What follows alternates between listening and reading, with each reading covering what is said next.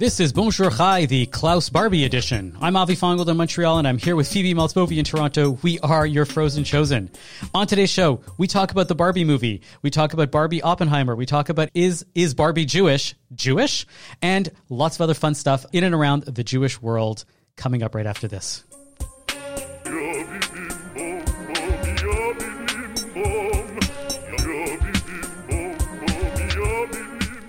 Phoebe, how's it going? It's going all right. How about you, Avi? Uh, it's good. Um, still summer in the city. Lots of stuff to do. Lots of exciting things happening. Um, still getting my kids ready for camp. Um, but aside from that, uh, I don't know. Been reading a lot. Been doing stuff. You're anticipating um, Barbie. I, am actually not. um, you mean the Barbie? So this is you're talking about the new uh, Greta Gerwig Barbie movie. Well, I'm not talking about Klaus Barbie, the uh, former Nazi.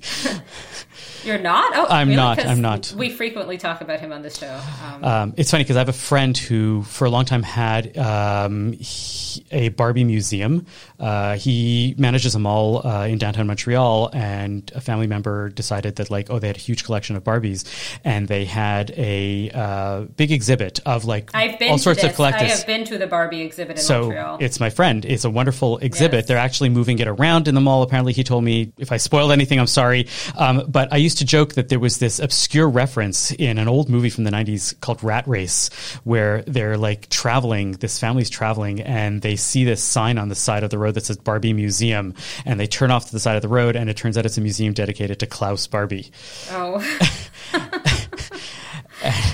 and so that would be different. There are two Barbie museums, and oh boy, very very different from each other. Yeah, the Montreal one's good. Have you been to it? Many many times. Okay, yeah, I happened upon it completely by chance. I had no idea this was something to look for, and yeah, I was there with uh, my now four and a half year old who was five months old at the time. So I don't know if she made much sense of it, but. Um, yeah, it was amazing. Barbie's doing everything, all kinds of Barbies. It was great. Um, I really yeah. enjoyed it. Yeah. Are you anticipating the Barbie movie though?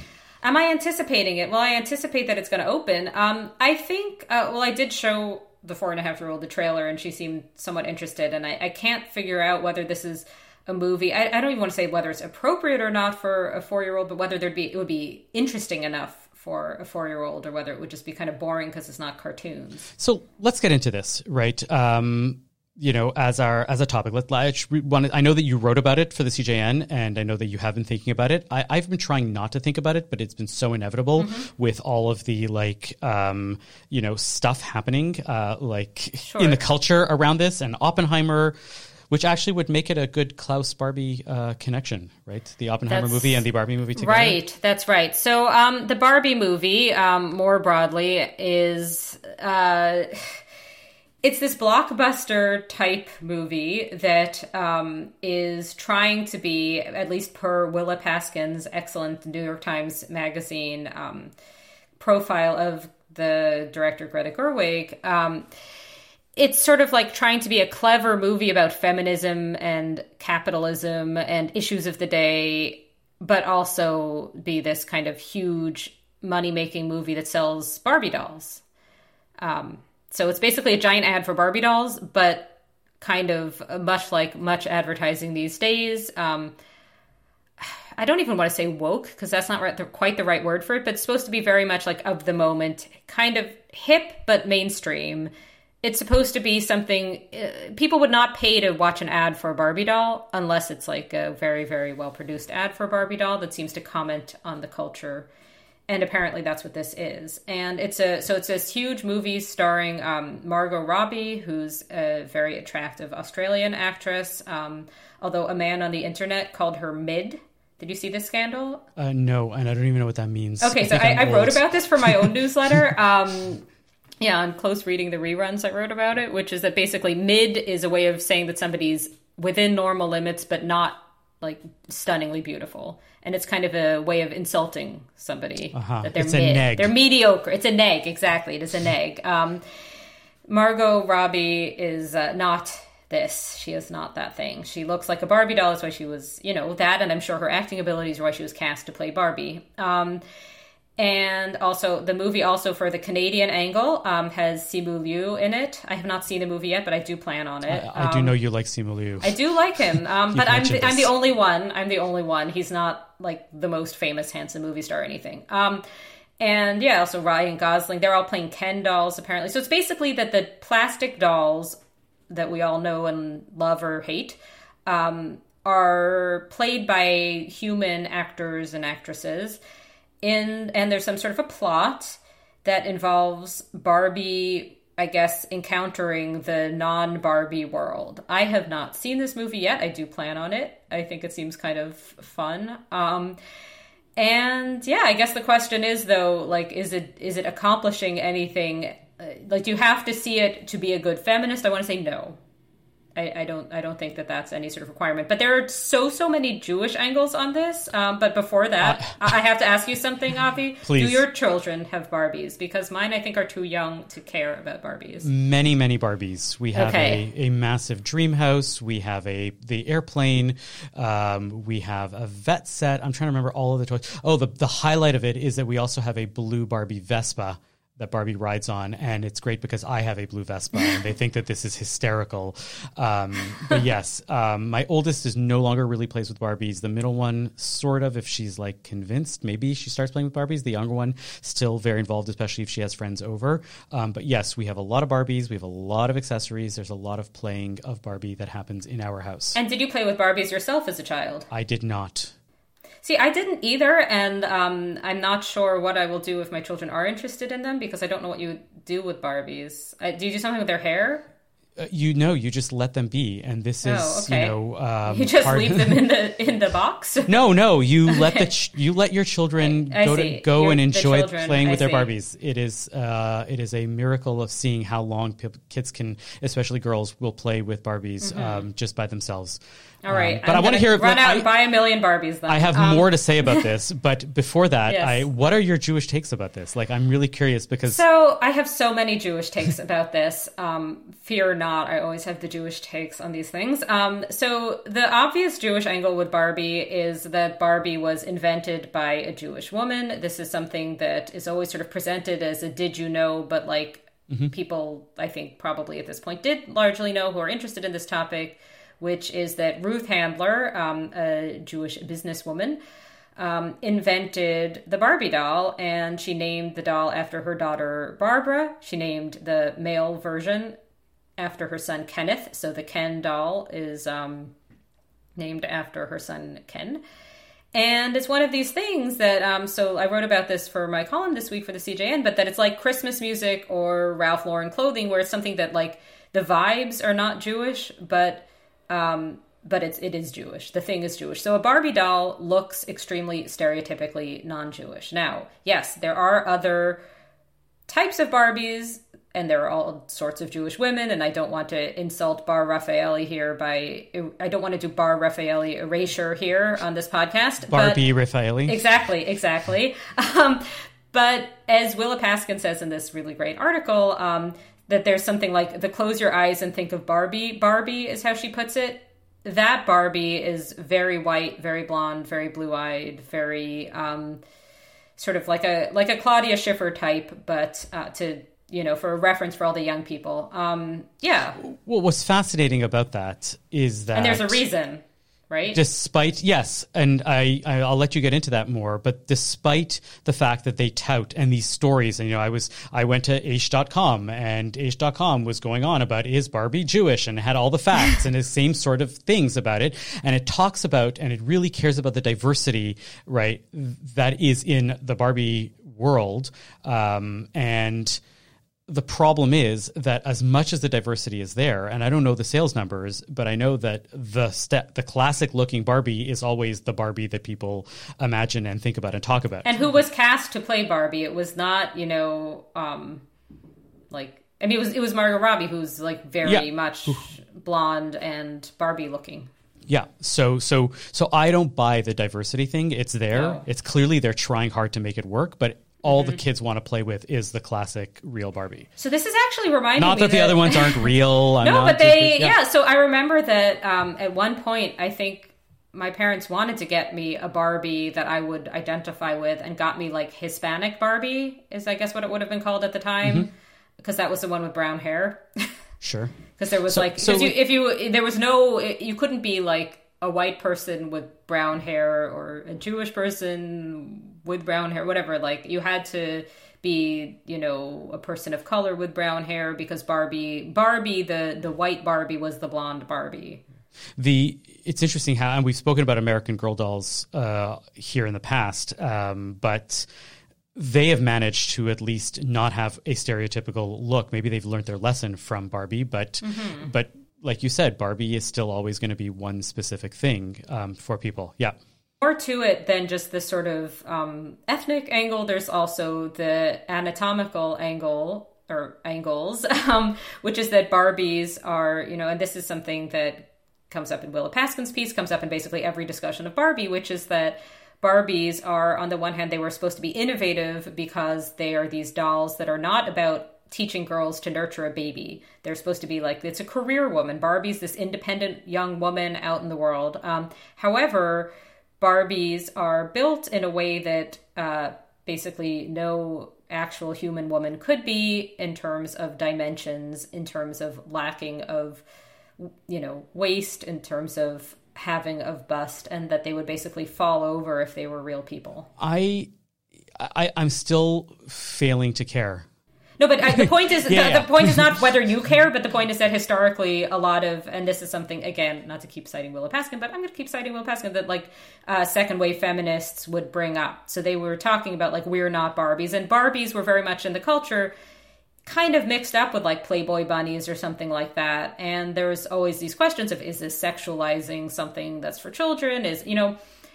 I mean, do I personally spend a lot of time thinking about the dimensions of Barbie? Not really. And partly it's because I think the age of the children playing with these dolls, I don't know that they have like, I don't think they care necessarily about, I don't think they're like wishing they had bigger busts if they're like really little. I don't know. Yeah. Um, I don't know. I, I I'm not into the whole like is Barbie Jewish? It doesn't work for me. It, like all of these various pieces tend to just like cloud the discussion. But what is the discussion? So what angle of it does interest you? So any? so I'll tell you a couple things. So first of all, yeah. So the part that that I have a problem with is it- highlights for me this notion of what happens when something becomes popular in culture and it happens to have a Jewish connection. Don't you know that this thing is Jewish? Don't you know that this person is Oh, Jewish? Let's find the Okay. two lines about this thing that is Jewish. Barbie is not fundamentally like Jewish, right? There is no uh, Jewish storyline to Barbie. There is no uh, the diversity. The diversity is universal. It happens to have a Jewish component. We love diversity in Judaism. Sure, is there a specifically Jewish thing? Maybe we can argue. I'm going to bracket that. It doesn't really matter. At the end of the day, Barbie was not constructed with Jewish principles and for Jewish stuff out there in the world. It was constructed. It happened to be made by a Jewish person, right? When we see a Jewish sports player, are they doing it because they are Jewish? Are they representing Jewish values? Sometimes, usually not. But yet, people are so attached to it because. Um, I, I, don't know. I mean, my thing is is that there's so little within Jewish culture that is intrinsically Jewish that we have to grab onto, um, or that we um, make aware of within our community that we end up. Um, needing to find places in general culture where we say see we're there see we're there we're also here we're also there we play sports we're into toys we have famous things like that we're in this movie we're in I'm that going to movie throw something back at you. Einstein, Jewish? Again, um, you know, there there are very Jewish moments to his biography. Um, Mm-hmm. Is is his general theory and special theory of relativity? No, I don't mean his. I Jewish? don't, I'm not talking about that. I'm saying is Einstein as a historical figure. Einstein was Jewish, yes, Yes. and there were definitely Uh, yes. moments. Right, I, I I think about the time when he was asked uh, to be the first president of Israel. Right, he was clearly yeah. seen and perceived as a clearly Jewish character, even when he was alive. Um, He Mm-hmm. was asked about Jewish stuff. He was asked about religion. Right, was he uh, espousing Jewish philosophy uh, at, or Jewish religious thought? Pro- Not usually, but at times maybe he had some Jewish ideas. He was a smart man, um, but that's it. Where were you going with? Yeah, I guess I think this comes back to uh, an eternal theme on this podcast, which is uh, sort of secular versus religious understandings of what it means to be Jewish. And to me, it seems obvious that there that Barbie has a Jewish history. Now, I'm Oh, not I'm not trying denying to, that. But I guess I guess what I'm saying is that I think that like my understanding of Jewishness absolutely includes the history of Barbie, and to say that it's do is the Barbie doll Jewish? I mean, I made some kind of tongue in cheek remark about like counterintuitively Barbie is Jewish. This was like I was being it was a joke. Um, I don't think that that. I mean, it's a doll, right? Like it's a piece of plastic. I don't think a piece of plastic has a, a religion or an ethnicity for that matter. But I think t- if you're studying the Jewish people, I think of Jews as like a people, and For I sure. would say that in that context, Barbie and everything Barbie means, down to like, I'm including both who invented the Barbie, but also the idea of little Jewish girls playing with these super blonde dolls. I think that's a Jewish story right there. And I think I can see that. Um, I mean, I definitely so I I, think it's agree that it's that part of sense. Jewish Yeah. history and it's part of a Jewish story of, of Jewish life in America that Jews were part of general culture in these ways. Mm-hmm. Um, I don't think that this is a particularly Jewish representation of values or ideas.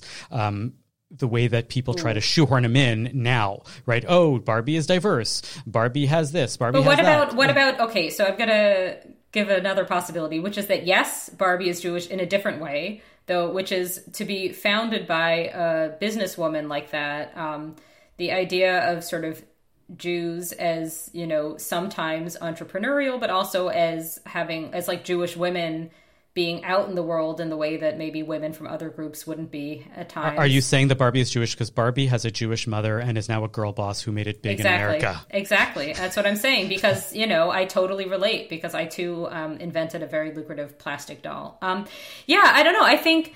uh, Yeah, I, I honestly like it's the big story. It has a Jewish angle. We're a Jewish publication. We cover it. So Sure. that's like the sort of the, the that's the like um, boring justification. But I, I do think there's something to it. But I do I do want to kind of like stick with this angle of like the Jewish girl who sees Barbie as like what people are supposed to look like because I think this is still a thing, and I'm going to expand this beyond Barbie specifically, but like Elsa from Frozen. You familiar? I'm so glad you brought it up, but please, Okay. yes.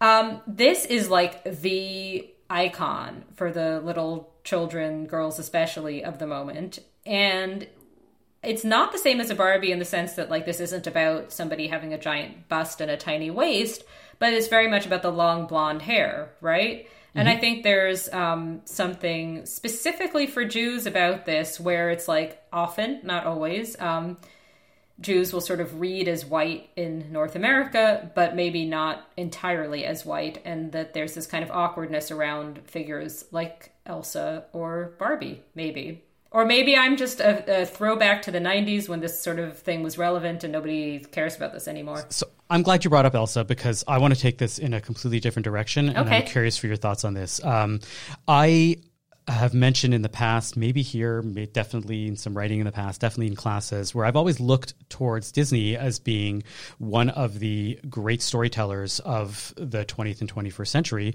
Um, they know how to tell stories. They know how to get um, you know children out there to come see a film to buy the merchandise that will then exta- expand the story into their homes and do all that stuff. And they're really good at narrative.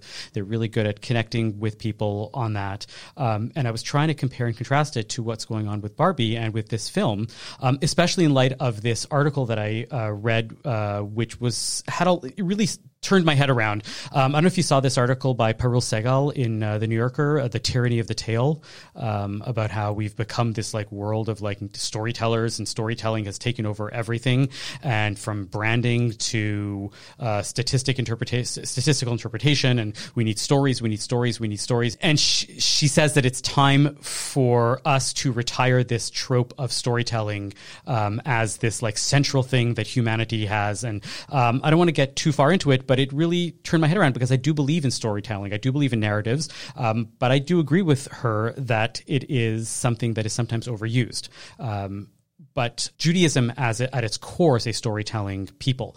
Um, the Torah is a set of tales, and in, in addition to a set of laws. And the reason why these tales are there is because they you see values um, sometimes being misused, sometimes being used, um, but you learn from them. And the rabbis use stories in addition to create. Sto- they they create stories on top of the stories in the Torah. We call them midrashim that will go and help us interpret. And they know that stories help us really shape who we are, especially when we're seeing big stories um, that can impact us. Um, the thing that I found fascinating about Barbie is that the toys are just a tool for girl storytelling generally girls. I know that boys play with Barbies. I'm not trying to, I only have girls. That's what I see. But there's this notion of you buy Barbies and you buy these sets of different things. You buy the Malibu Dream House and you buy the car and you buy the Vespa and all of these other things. And they just start telling stories amongst themselves with this. And I was like, oh, what happens when there's a movie?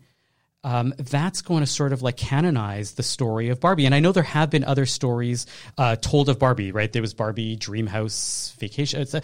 I, have seen there's there were animated series about Barbies, there were novels about Barbies in the past, but they really seemed ancillary to the general thing of Barbie, which is buy Barbies. Here's the thing: mm-hmm. create stories for yourself about it. Can I reassure um, you there?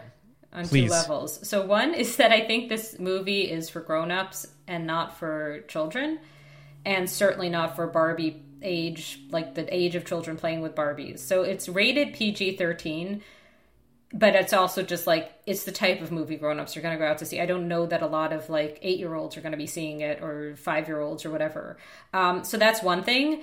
And the other is that I see how children do their kind of like frozen playing and they make stuff up all the time. And it's sure. Like, yeah. So I, like I, said, I have seen the frozen thing also. Yeah, but yeah. what I found fascinating is that Disney starts with this narrative, then sells you merch, and then the stories become this expansion of it. It's kind of like like the way I was thinking about it, like with the Torah. You have these stories of Abraham and Moses and David mm-hmm. and all these things, and then the rabbis create these narratives that expand mm-hmm. on it. Mm-hmm. Right? Abraham mm-hmm. smashed the idols. That's not in the Torah. People think that it is, but it's not. It's in a midrash, but it teaches us about what kind of an iconoclast literally mm-hmm. Abraham was, right? He smashed icons. Um, so so there's this thing where it goes in one direction whereas with barbie it tends to be flatter or goes in the other direction where mm-hmm. you've had decades of girls playing with this stuff and then that informs mm-hmm. the storytelling that's there mm-hmm. um, that's probably what's happening with the movie i haven't seen it yet um, I don't know if I ever will. Maybe I will. I don't know. Um, but like, there's it just turned my head around. Like, like I said, I, I I started thinking about it as like, well, what happens when you start with these open narratives and you canonize it into a story? Um, maybe that is the ancient way, which you know the, mm-hmm. these stories got told. Right? People had these stories of Gilgamesh and these stories of this and these stories of that, and then they get canonized into these epics. Um, and we're gonna leave open the question of what happens with the Torah, you know, and how that worked mm-hmm. with that. But I just that was the fascinating angle to me was that as a storyteller telling people we are so into stories and we so, so into narrative. And none of these is Barbie Jewish ever mentions sure. this idea that like, oh, right, here's an opportunity to tell stories. Barbie was an opportunity for girls to have a way to tell stories the way that they had with paper dolls before, but in a much more expanded universe. I think that's really interesting. And I think I'm going to have to agree with you that, like, the is Barbie Jewish angle is not the most compelling here. I mean, I, I think the part of it that captivates me, if any, does, is this idea of, like, the hyper feminine as being like counterintuitively the actually feminist thing. Um, but that is probably beyond the scope of Bonjour Chai, so I may have to yeah, leave it at that. that. I think we will leave it there. So um, yeah, um, that's really my take, my thoughts. Um, I'm curious to see the movie itself. What are the values that it represents? Maybe it does represent great values, um, but I would encourage if I was giving a sermon, and I'm trying not hard not to give a sermon here, um, but to sort of say like, think about when you played Barbie, think about when your kids are playing Barbies, and how there's commentary on your life, right? I think that's the value of Barbie is that it's a reflection of what's going on around these kids' lives using these fantasy toys um, that are out there, and the film itself is a story, but but Barbie is really a million stories. Mm-hmm. I think that's that's wise. Wow. Okay. I wanted you to say no. It's not no, true. No, exactly... Avi, what are you thinking? um, yeah. We'd love to hear what you think. Send us an email, bonjour at the CJN.ca. Let's get to some other news of the Jewish world, maybe after we hear from the sponsors. Sounds good. Are you in the market for a new watch or a special piece of jewelry? Are you looking for the perfect engagement ring to pop the question? Atelier Lou has all this and more – Eric and the team at Atelier Lou can craft a piece for you, or you can select from some of the exclusive designers that they offer. From a simple bangle to a statement necklace, Atelier Lou can make you or your loved ones sparkle.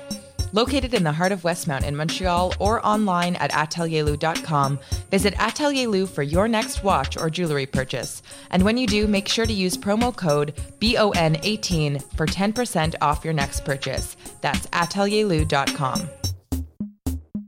So, uh, in my world, so I'm American, as you all know, um, and I see that uh, Democratic presidential candidate Robert F. Kennedy Jr., I'm now quoting from the New York Post, dished out wild COVID nineteen conspiracy theories. Okay, on the on the Upper East Side, even that my home neighborhood. Um, so he apparently um, they caught him on video saying, uh, "quote." There is an argument that it is ethnically targeted. I have no idea what he sounds like, by the way. I'm just trying to sound like a man. There is an argument that is ethnically targeted. COVID 19 attacks certain races disproportionately, Kennedy said. COVID 19 is targeted to attack Caucasians and black people. The people who are most immune are Ashkenazi Jews and Chinese. End quote. Okay. So he's saying that he doesn't know whether this was deliberate or not, but he's saying that that's. Um, that's the COVID thing. And yeah, when I saw this, um, my first thought was I mean, I've had COVID a bunch of times. I am, as far as I know, 100% Ashkenazi Jewish. Um, and it did not not get me. I couldn't smell anything like twice in my life from this and it was terrible and and my my from my Jewish nose I could smell nothing. Um for for like weeks and it was bad. I got COVID too. I know mm-hmm. many Ashkenazi Jews got COVID. So, but that might have been your yeah. your susceptibility um, from your Moroccan side. Uh, perhaps that's true. I have uh, I have susceptibility, the opposite of immunity. I was trying to figure out what's the word. Anyways, um, yeah, RFK. I mean, he seems he seems lovely. The best take that I heard about this was uh, from actually an acquaintance of mine who wrote this great piece uh, in the forward of Via Kushner, uh, where she went and she said, uh, "There's a Jewish idea that a person is known by koso, kiso, and kaso." I'm quoting her: his cup, his pocket, and his anger, meaning his behavior after he drinks, his attitude towards money, and how he handles anger. Um, I thought back to the early days of the Trump campaign, where I when I overheard heard a bunch of guys in, in a diner talking as all TVs in the place turned to Trump coverage. One said, he says what I think out loud. And then another guy said something like, he says what we're all thinking out loud. I just love the guy. Then laughter. RFK Jr. showed us that it just takes a bit of booze to get to that unattractive honesty out of the bottle. Good thing the New York Post got it all on video, right? So there's this idea that like, great, he was drinking and he said this stuff and this is actually finally somebody who's saying out loud what they're thinking and you should get to know somebody like that and that that's the danger of what's going on with RFK and not the like big anti-Semitic tropes of Jews carrying disease and stuff like that. So I'm like, yeah, this is finally but somebody saying I guess. I'm a little bit confused about how these are separate from each other because isn't this about the anti-Semitic? For sure, yeah, yeah, yeah. But I'm saying that's not the interesting part. The interesting part is great. He thinks about this, right? Many, many people think about it, right? The fact that there's a presidential candidate that is willing to say this out loud, even when they're drunk, right? So now you know about this. I guess I, I'm wondering whether how many people do think like this because to me that sounds very fringe and in, insofar as this is the first time i've heard that. The first time you've heard what? That covid spared jews and chinese ashkenazi jews and chinese oh, people. that specific thought. They oh, need to go over to stuyvesant sure. high school and uh, see if anybody got covid yeah, um, I, yeah. I haven't been diving deep into the world of covid conspiracies um, i mean i'm sure there are tons of them so but... great. He said out loud the things that are people quiet so you think so now, that's so do you think that's good that he said it out loud? I, I hope that the world of uh, the potential voters of for for RFK Jr. in the U.S. might actually be the types of people who say, "Oh, great, he said this out loud. Let's actually not vote for this guy." Uh, what if they say, "Oh, great, he said it out loud. Let's vote for him"? um, again, you're then, then, we get to see what America's really all about. Um, and yeah, that's about go, it. I would not be shocked. I mean, it could go anyway. Yeah, so that's um, that was an interesting one. Um, and then there's also this Moms for Liberty where they posted some it's some conservative group that posted a quote from Hitler and then had to walk that back. So there's a lot of fun stuff happening now in the U.S. Um, I, I, I was thrown for a loop by this story. Uh, there's an individual by the name of Ahmad Alloush, uh, Swedish, who uh, was trying to protest a response to a Quran burning that was that happened outside of a Stockholm mosque last month by an Iraqi Christian during uh, Eid al Adha, which is a Muslim holiday they granted him a permit to hold a public rally to burn a Jewish and a Christian Bible. Uh, there was discussion about whether that was going to include, because he had made it seem like he was going to include a Torah. Uh, as part of this burning um, pr- process uh, protest, and the thing to know about that is, uh, you know, if a Torah gets destroyed, so for example, a Torah that gets destroyed gets buried just like a human in Jewish uh, thought, right? It gets a burial, it gets a plot, um, especially one that's destroyed in a uh, particularly uh, sad way, like if a synagogue gets burned. Uh, you know, gets caught on fire, if uh, something you know gets violated in this way. So it's really a sad thing for a Torah scroll to be burned, for a Torah in general, for a, a book to be burned. I, am a big, I'm not a big fan of book burnings in general, um, even though technically they might be considered protected speech. And so after this international uproar, especially after some uh, pushback from within the Muslim community, uh, he decided not to do this. He said he, his intention was never to do it, just to show the limits of free speech and to talk about it and, and to have this as part of the discussion. Um, and and I think that's exactly what happened with me in that it you know on the one hand I, have been of this mind of like hey maybe maybe we should be allowed to draw pictures of Muhammad and I'm not saying that there's comparisons or whatever but like so it's it's basically the the stakes here seem to be that um, there's been a lot of free speech discussions starting with like especially the Charlie Hebdo um, publication in France about whether it's okay to do a caricature of the Prophet Muhammad. Because yeah, so that's Islam, not specifically okay. what he was talking about, okay. but that has been part of the discussion around free okay, speech. So I was yes. just going to say that, like in Islam, whether intended as satirical or not, you're not supposed to have images of the Prophet Muhammad. Like, Correct. Visual. Sometimes I think it yes. sounds like it varies. So what I was going to say is that this also has come up in academia, where I think some adjuncts got fired possibly for showing in an art history class an image of the Prophet Muhammad because the student complained. So like this is something that comes up all the time in terms of free speech, academic freedom, free expression, and all of this, both in the sense of um, like something akin to the burning of a sacred document, but also so like where it's there's some sort of analogy where something's satirical, but also just the the showing of the image at all. Yeah. So okay. so that's where I was like thinking about it, and mm-hmm. my mind went to that. But com- in comparison to saying, well, you're free to burn any books, but if you burn a Torah or you burn a like even a printed Torah, like that seems like it's a tragedy for me, and I'm not I'm not in a position to stop you physically. You're you're half a world away, but what kind of a world did we um, create where people think that it's okay to do that um, just to spite a people and to go and say, you see, these are the limits of free speech.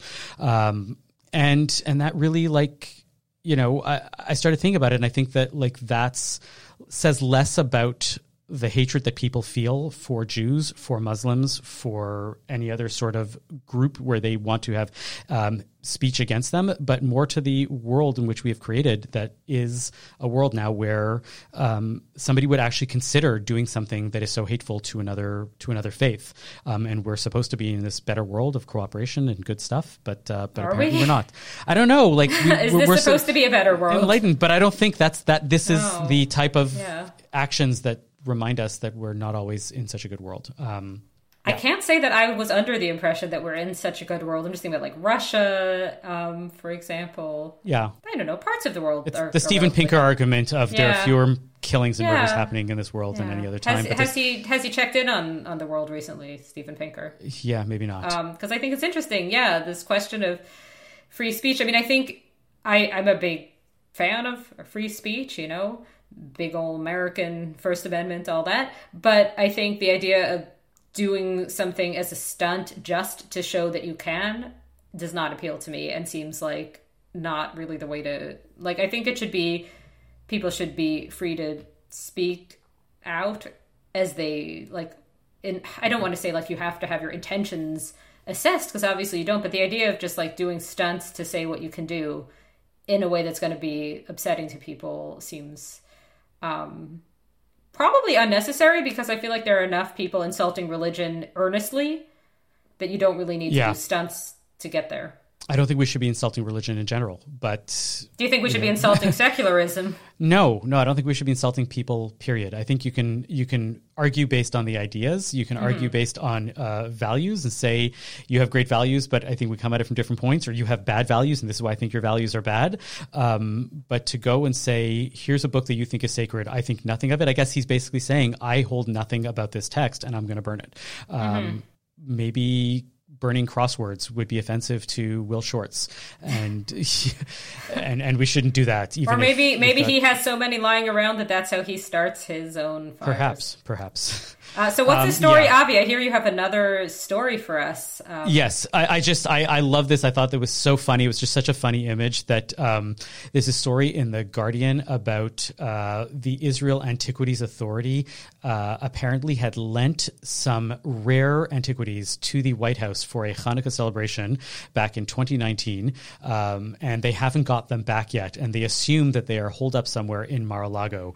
and I, it brought back images of when we were talking about Michael Stein Steinhardt and his antiquities being stuffed like in uh, above like kitchen cl- cabinets and all around. And I'm like, I'm thinking about Trump lighting a, a cigar with a rare antiquity because it just happens to be around. And he goes, "You see this? I got this from Israel and I haven't given it back yet." now, now, they're claiming that this was all a misunderstanding, that they're just they got caught up because of COVID and they haven't had a chance to get them back. Um, but I I just was like, wow, right. So in addition to highly classified documents, Trump has thousands of year old antiquities um, from Israel that are extremely rare and need to co- get back there, but I don't know if we'll ever see them back. So, do you how many antiquities do you have lying around your house? I have uh, zero antiquities, unless you count me um, as an old man. Um, I I don't think I I'm nah, antiquities not my thing. I'm obsessed Anyways. with these stories about the antiquities as well. Because um, yeah, there was another in the New York Times, some woman who um, who was like this big philanthropist um, who had been kind of credited with like preserving antiquities or whatever, and then it's like, yep, go to these people's apartments and apparently they're always chock full of antiquities that they shouldn't have. And yeah i mean it's it's fascinating to me as somebody who like looks at posters on etsy and thinks can i really justify that $15 purchase that i don't really need? And then it's like then there's like somebody down the street perhaps with uh probably not down the street here but um yeah who knows? Probably somewhere in toronto somebody's got a lot of antiquities. Um don't know where. Yeah um they're they're out there. They're in the ground. They're just buried, died, like waiting to be. All of our yards, yes. all of our yards could, for all we know, absolutely where they're kept.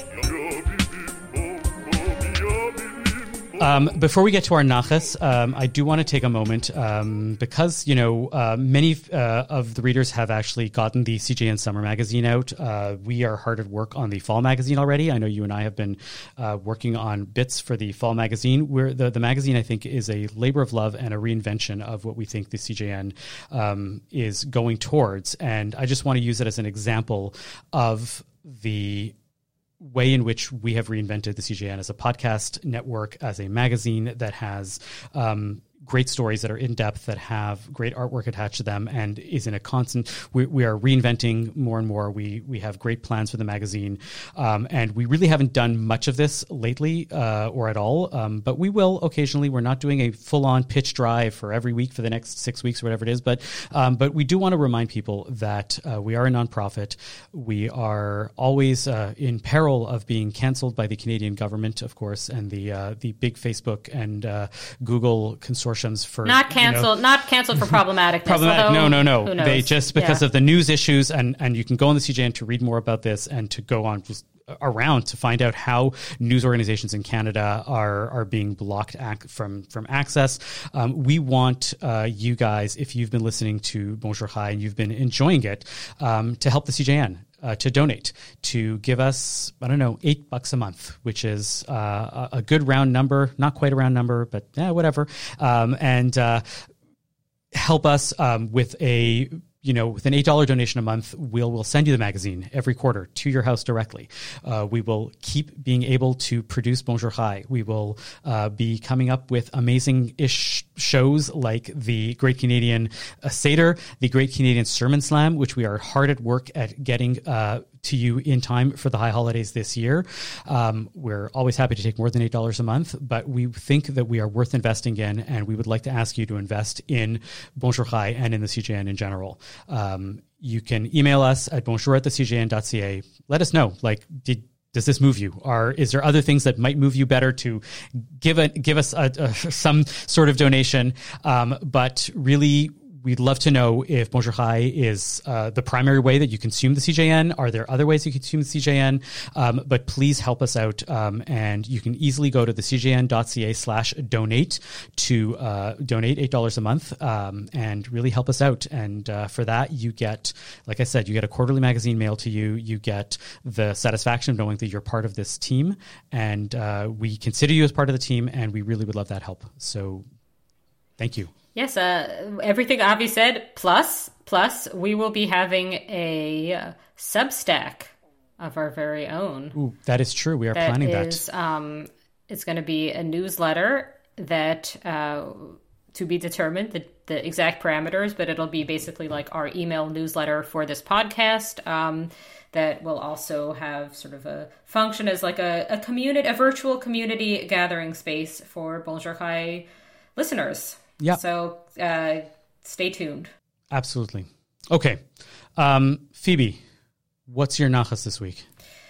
Well, it, my nachas this week, and I'm going to have to give the caveat that this has been a lot of um, home with small children kind of days. So I do not have a ton of nachas from out in the world of um, doing things. But um, I did follow some extremely entertaining stuff on Twitter. Sorry, you know, as one does. Um, and specifically, so there's this account, Derek Guy at course. Workwear. Dye Workwear. Um, that's this sort of endlessly entertaining um, account that's just like commenting on like anything can be happening in the world, but he's like, how does this man's suit fit? And it's just like.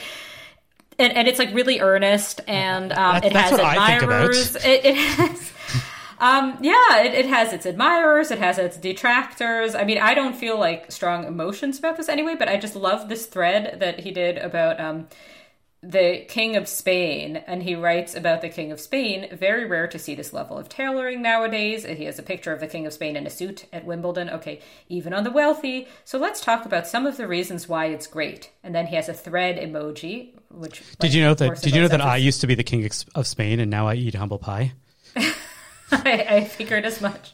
No. Um, yes, yes, yes. Um, basically, the King of Spain's looking good. He's he's well tailored, and this um like it's clear what he's trying to say here, and he has it's a long thread with like photos of other wealthy people who he says are not well tailored. So he's not saying, "Oh, look at this king has a nice suit," but it's also funny because it's like, "Look at this, the king has a nice suit." Um, you know, if I were the king of Spain, I would like to think that I would not be wearing this extremely attractive Everlane t-shirt from probably from back when I lived where the land of Everlanes. This was not last week. Um, but yeah, um, you know, I, I pulled up this picture. I, I Mm-hmm. would think the same thing. I, I like I like his collar. I like the spread and not being, you know, you know, it's a, it's a nice spread collar. It's Is a nice it? Mm-hmm. colored suit. Yeah. It's a do you agree that there's pants. no Uh, pulling anywhere and that the the things hang cleanly? That's Correct. This is okay. this is a this is a suit that is clearly tailored for him.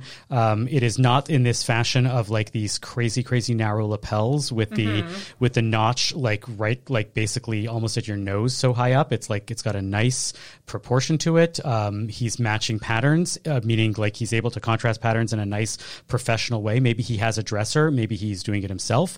Um, but he's he's well dressed. I think like, he I like went to Zara, which is Spanish, right? Zara. yes, yes. I think he went to Zara and just first thing he saw at the sale rack, he was like, "I'll go with that." I can tell you 100% that nothing on him right now, probably down to the underwear, is not from Zara. Do you think Um, the underwear is tailored too? Possibly. Or maybe it's Hanro or Zimmerli or um, Sunspel. Those are the like the really, really, really high end uh, right uh, underwear that uh, men go for. Really? I'll, Oh yes, I'll- there's like this culture of like hundred dollar super comfortable heritage underwear. Um, I don't think this is. Yeah. Wow. This is a whole world. We're of- making it Jewish. We're going to Yeah, call it. Gotkas. We call them Gotkas in my household, but our go. Gotkas are like not not quite like Yeah. this. Um, yeah, yeah. I mean, mine are always too long. I have to like my um, pajama pants. I always have to like roll them up because I'm so short. But I never thought of getting them personally tailored. But if I were the king of Spain, it's Perhaps possible I would. would. But there were some funny parodies of this, and they're like gentle parodies. Nobody's bullying Derek Guy here. It's, Mm-hmm. it's just funny where somebody had uh, somebody named Keith Humphreys has a tweet Very rare to see this level of tailoring nowadays, even on the wealthy. The shirt and collar hug, that plump little body, and the lack of pants that says, Hey, I accept myself completely. Why can't you? And it has a picture of Winnie the Pooh. And this just really well, cracked me up. And Winnie the Pooh is a coded reference to uh, Boris Johnson, I believe. It, it, could be. It could be. So yeah, um, I always notoriously enjoy... underdressed and improperly dressed. I enjoy the the original earnest um, reverence for the menswear, and I also kind of enjoy the the gentle mockery that it receives. I will always. So that's my nachas. Avi, I want to know yours. What's your nachas um, I have two brief nachas devoted to our uh, story that we had earlier t- uh, before our, our discussion. Um, one is uh, our friend Yael Buechler, who has been on the podcast before and uh, posted a picture this week um, said getting ready and she had two challahs that had pink and white sprinkles on them with a Shabbat Shalom challah cover that was clearly in the Mattel Barbie uh, font. Um, I thought that was really cute to have uh, Barbie challah Barbie uh, Barbie challahs. Um, and I it's I can't go an episode without shouting out uh, my friend uh, Jen Taylor Friedman, whose story has been told many many many many times, and you can go search for the story yourself. Um, but she uh, actually made a very, very Jewish Barbie. She called it Tefillin Barbie. Um, it had a nice long uh, Moracore skirt before it was cool, when it was still just Moras. And she had fashioned, she herself is a soferet, she's a scribe, and she fashioned little tefillin on them. And what is that? Oh, she, like piece. she writes out like the Torah itself. Yeah, okay. exactly. Yeah. Um, okay. And so she fashioned little uh, tefillin, not actual kosher tefillin, but uh, tefillin and a tallis to put on Barbie. And she was selling them for a little while through her website, through whatever. They're in art museum collections as this like she made. Are they in the Barbie. Montreal exhibit. They are not. But they uh, should be. They should be. They are in other Jewish museum exhibits okay. around the world, I do believe. Um, we should uh, we should talk about that for sure. Anyways, so yes, shout out to Jen Taylor Friedman for creating the most Jewish Barbie there excellent, was. Excellent, excellent. Thank you for listening to Bonjour Chai for the week ending July 22nd, Shabbat Parashat Devarim. The show is produced and edited by Zach Kauffman. The executive producer for CJN Podcasts is Michael Fraiman. Our music is by Socalled. We are a project of the Jewish Learning Lab and are distributed by the CJN Podcast Network. You can listen to all our past episodes on our page at thecjn.ca slash bonjour, and you can subscribe to the podcast and automatically receive all episodes on Apple, Spotify, or wherever you get your podcasts. We'd love it if you told a friend about Bonjour Chai. It is one of the best ways we get new listeners. As always, you can email us with comments at bonjour at thecjn.ca. I'm Avi Finegold. I'm Phoebe Maltz Bovy. Thanks for joining.